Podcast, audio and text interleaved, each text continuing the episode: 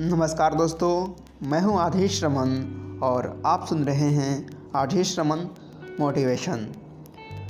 दोस्तों, आज मैं फिर आपके लिए एक बहुत ही शानदार हिंदी में जानकारी लेकर हाजिर हूं। दोस्तों, आपसे बहुत दिन हुआ हिंदी में बात किए हुए, तो चलिए शुरू करते हैं और आप सुनते रहिए, बहुत मज़ा आएगा। यह नाटकीय तरीक़ों का ज़माना है, सिर्फ सच बताने से काम नहीं चलता। सच को जीवंत, दिलचस्प और नाटकीय बनाना पड़ता है। आपको सौ मैन के गुण दिखाने होंगे। यह काम फिल्में करती है, टेलीविज़न करता है और आपको भी करना होगा अगर आप ध्यान आकर्षित करना चाहते हैं। विंडो डिस्प्ले के खिलाड़ी नाटकीयता की शक्ति जानते हैं। उदाहरण के तौर पर चूहों के जहर के निर्माताओं ने अपने डीलरों के लिए एक विंडो डिस्प्ले किया जिसमें दो जिंदा चूहे शामिल थे। जिस सप्ताह चूहे दिखाए गए, सेल्स सामान्य से पाँच गुना ज़्यादा हो गई। टेलीविज़न कमर्शियल में प्रोडक्ट को बेचने के लिए नाटकीय तरीकों के उदाहरण भरे रहते हैं।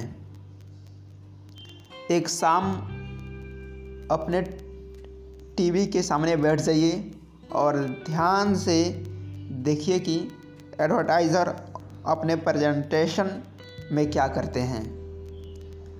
आप देखेंगे कि एक एंटासिड दवा कैसे एक टेस्ट ट्यूब में एसिड का रंग बदलती है, जबकि उसका प्रतियोगी ऐसा नहीं करता।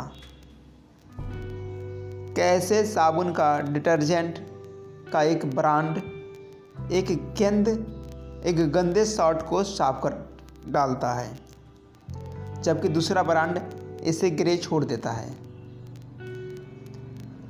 आप एक कार को मोड़ों पर छपाई से मूर्ति देखेंगे जो सिर्फ बताए जाने से कहीं अच्छा है।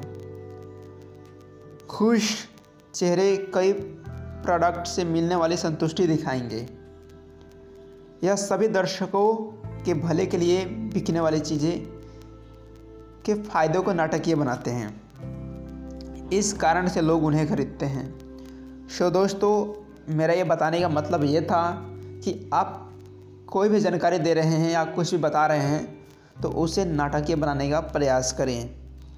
सो उम्मीद करता हूँ कि इस ऑडियो से आपको कुछ सीखने का मौका मिला होगा। सो दोस्तों, मिलते हैं आपसे दूसरे ऑडियो में। तब तक के लिए बाय बाय, टेक केयर।